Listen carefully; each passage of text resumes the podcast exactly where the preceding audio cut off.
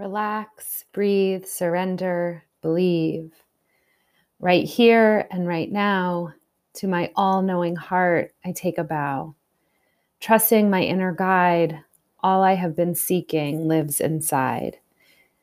As I relax, breathe, surrender, believe, you are the most beloved child of your Mother Divine. You are the most sacred child of your Father Divine. Thank you for this precious life, the sweetest gift. Thank you for this precious life. I ask for grace. I ask for grace. As I relax, breathe, surrender, believe, love is you, our love is you, our love. Let the waters of love wash over me. Let the fires of passion consume me. Let the winds of change carry me and let the earth let her hold and nurture me. As I relax, breathe, surrender, believe, yes, I believe, my love, my love, my love, I bow to you. That's a Mama's Prayer by Kohenet Yael. This song and melody and chant and words that I can't get out of my head lately um, these prayers and songs and music and singing and poems have been so deeply helpful and healing during such a difficult time as we enter a year of being home as we turn towards you know this the time gap is narrowing as we approach march and the year anniversary of lockdowns and covids and quarantines and up uprisings and dismantlings and weeding and pain and joy and simplicity and some of the hardest days we've had and some of the brightest days we've had. So, this mama's prayer is just reminding me of that vast spectrum of emotional inner and outer life and the ebbs and flows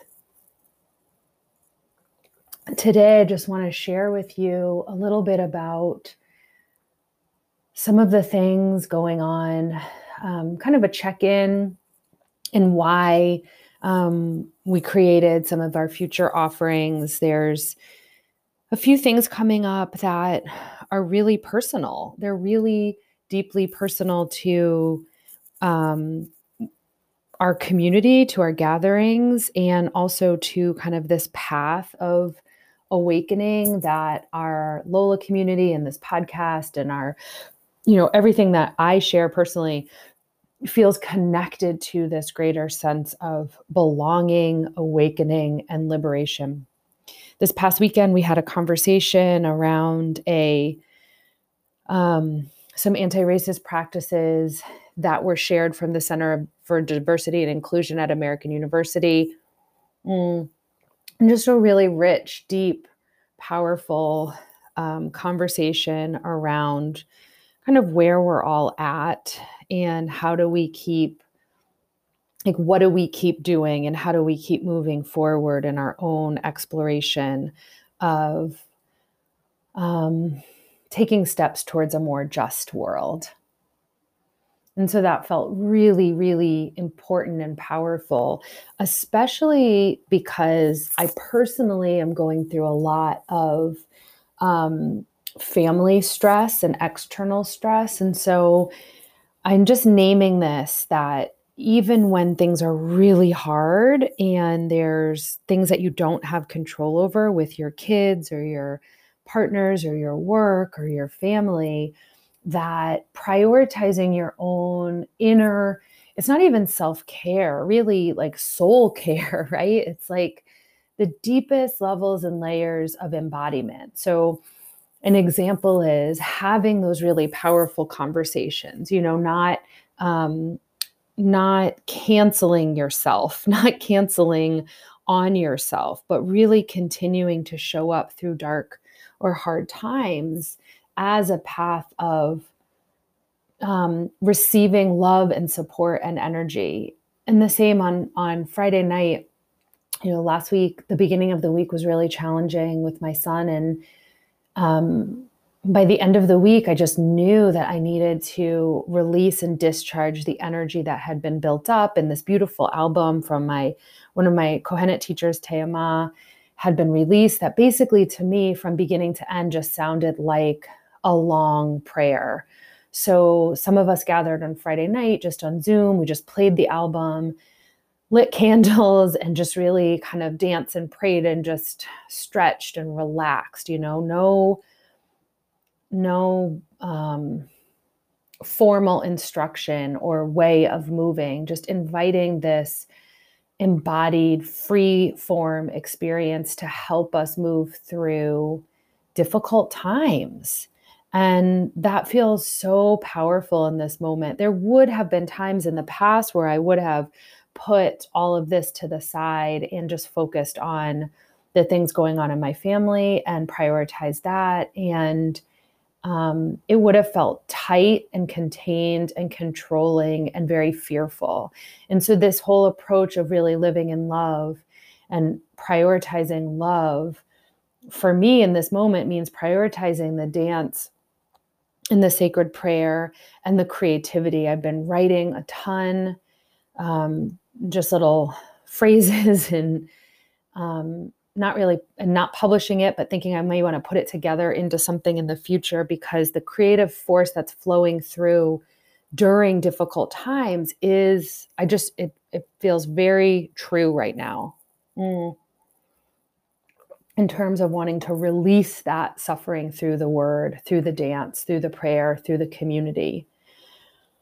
So there's been a few things that have come up um, that i wanted to share is that um, earlier this year, really around the beginning of the year, some bubbling ups around my own relationship to money and finances really came to a head. And it, when I look back and I journal about it, which I had been doing, it had really been already happening from about August until December. There was a number of conversations and a number of shifts and changes and kind of reorganizing of how I was thinking about money and um, what I was doing with money and some of the things I was reading and having conversations with people about. And then in January, I had this kind of like big, powerful, energetic purification and cleaning, and have been rebuilding. Um, and it's been really, really fun. It's been really fun. I, as you guys all probably know, you know, anytime something is hard, I'll kind of look at it and be like, all right, there's something here for me. You know, there's something to learn. So clearly, there was something to learn and reorganize. And so the reorganizing has been super fun. And then that's when I decided, um, and, and I kind of shared a little about it on a workshop I did um, online a few weeks ago called The Art of the Pivot, and really talking about planning and pivoting and like deepest career alignment and path alignment. And I love those topics. I, I hope if anyone is interested and wants to do a private session on it or another workshop on it, like I love talking about it so much. Um, and especially now, Sailor's about to be 13. So I've been in business for 13 years because little Om actually started in my mind when I was pregnant with her. So really 14 years. Um, but just watching all the pivots and shifts and changes and life design practices it's just really fun. And so sharing that with people is really a true true joy.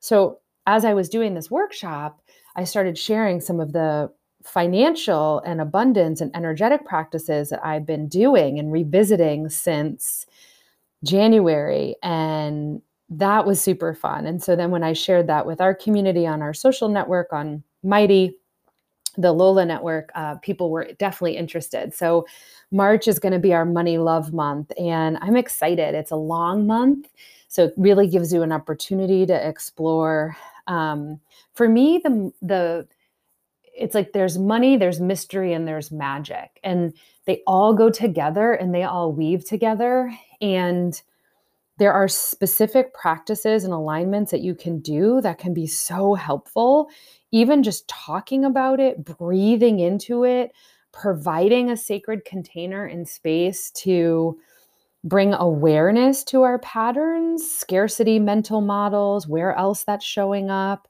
um, looking for ways that we are in flow and energetic alignment in other areas, and then how it brings, how that energy becomes contagious. So I'm just really excited about that after doing my own exploration in January and in February. And then I'll be keeping that up definitely in March. Um, with our notebooks and our money love journals and just really celebrating um, what we have and getting clear about what we want to have. And that feels really important. I'm also six weeks into teaching Ayurveda and the mind. Uh, the Healing of Consciousness is the book, the textbook that we're using at the Maryland uh, University of Integrative Health course that I'm teaching on Ayurvedic psychology and Vedic counseling. Um, we're actually using both of Dr. Frawley's books. Um, but as I was going through it, I realized how many of these concepts and ideas that are in this beautiful Vedic wisdom would be helpful to our community. And so I'm creating this Ayurveda and the Mind course based on, on David Frawley's book, The Healing of Consciousness. And we'll go through it together um, so many beautiful connections to really the foundations of a yoga practice that are meant at at the deepest nourishing level like not not the kind that we see at CorePower or YogaWorks or you know those kind of places more about how the foundations and fundamentals of these daily self healing practices of posture and shape and stretch and breath really contribute to our mind and really contribute to the structures of the mind, the elements of the mind. And I'm excited about bringing this course to our community. And the last thing that we're offering in over the next few weeks is an ancestral healing 101 and if you have a copy of the Lola workbook, it's for free on the website and in our community. Um, you'll know there's a genogram and a Tarpana practice in there. And that ancestral healing is not only um, a really big part of seasonal Ayurvedic practices, but also Jewish wisdom practices and many tribal, indigenous, communal based um, healing ritual and ceremony. And so we're just going to do a really um, introductory level workshop in our community to deepen our own personal relationship to ancestral healing. Why is it important? What is it? And just kind of get into the basics. There is a prerequisite for that, which is the limiting beliefs workshop we did a few weeks ago, the recordings in the community. So if you're interested in any of that, just email me and um, reach out and I'll give you those links and make sure that you're all set up. I just want to say as we start to close out winter that I really do hope that this winter has been one um, that has given you some insights into the inner workings of your being, the inner garden, and maybe some new things are blooming for spring and maybe some new things are shifting. And as we've done so many practices this winter together on the podcast there's been many um, listed and working with ayurveda and the elements tree of life building a community care advisors just so many um, little tiny teachings for you and and gifts that have been helpful to me that i'm sharing with you is that here we are in community closing out, you know, starting to close out winter and look towards spring. Here we are closing out a year of being home, still having a lot of unknowns for the future. And, you know, I think during this time that I've shared has been challenging for our family, I really am practicing one day sometimes one breath at a time. And being in awe of the land and the earth and the season and the cycle is what has been the medicine. being in community, being of service, sharing dance and song and prayer that is truly for me at the heart of what it means to be human right now. I'm doing a lot of um, grief work right now my on the my personal side in terms of what i'm reading and studying and my dreams and dream work and conversations. And then on the external side with clients and practices and um, conversations. So it's kind of like back end and front end seem to be a lot around grief and grief ritual and death and cycles and rebirth. And it just feels so profoundly relevant um, to this time that we practice that ceremony of closing things, of letting go, of surrendering, of that death process. And sometimes that's a relationship, and sometimes that's an identity, and sometimes that's an energy, and sometimes it's a physical form. Um, but really attuning to what has died, what is dying, and putting that to rest. What parts of you, what parts of me are dying, and what needs to be laid to rest so that it can rest peacefully, right? And so that we can let it go back into the earth, back into the soil, and be reborn again and have rebirth this spring and have that rebirth cycle. And I think so much of, you know, as I close out parenting a kiddo as she turns into a teenager in a few weeks, starting my uh, creative career with Little Om Yoga because of the creation of this baby and this child inside of me and how that birthed Little Om Yoga and my fascination and love for babies and birth and women and bodies. And now here I am 13 years later, 14 years later, curious about death and the death cycle and the death of childhood and the death of ages and stages and relationships and honoring the journey that we've been on you know, pausing to remember and savor the experiences and the awe that life has given.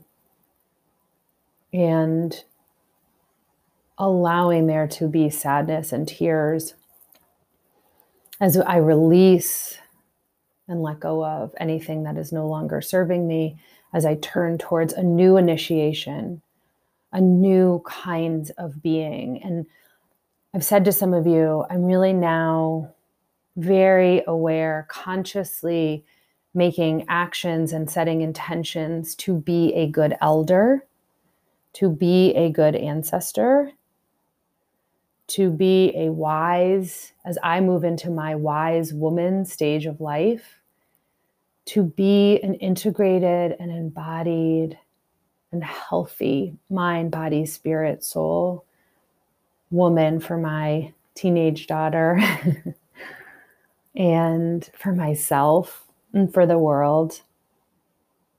It feels like such a privilege to even um, name this cycle and to be aware of this initiation that I'm going through. And part of that is related to that root chakra money work you know, there's a part of me that is really growing up. And the toddler, you know, the developmental toddler inside is stomping her feet around sometimes. But that wise elder, y'all, she is coming through. she is like, enough. That's what she told me. Enough. Grow up. You can do this. Here we go. And she told me, increase your capacity to receive. Right? So, this wise elder version, part of me is starting to become more expansive as I emerge into that next stage of adult development, into that next stage as I turn towards being an elder in the community, in my family, and in my for my own life and my own sovereignty. I'm going to close with the same words that I opened with. I love the repetition of poetry, song, and prayer um, as a way to open and close, where we can deepen into the language. And so, just inviting you wherever you are to maybe there was a line or a phrase or a word from today's share that really touched your heart or your head that you're curious about going in deeper for yourself. And may our stories and sharings and creations and lives inspire one another to live fully, to live beautifully, to open our eyes to the magic and the mystery and the mundane that is right here. Always always. Deep breath in, deep breath out. Relax, breathe, surrender, believe. Right here and right now, to my all knowing heart, I take a bow. Trusting my inner guide, all I have been seeking lives inside. As I relax, breathe, surrender, believe, you are the most beloved child of your Mother Divine. You are the most sacred child of your Father Divine. Thank you for this precious life, the sweetest gift. Thank you for this precious life. I ask for grace. I ask for grace. As I relax, breathe, surrender, believe, love is you, our love is you, our love. Let the waters of love wash over me let the fires of passion consume me. Let the winds of change carry me. And let the earth, let her hold and nurture me. As I relax, breathe, surrender, believe. Yes, I believe. My love, my love, my love, I bow to you.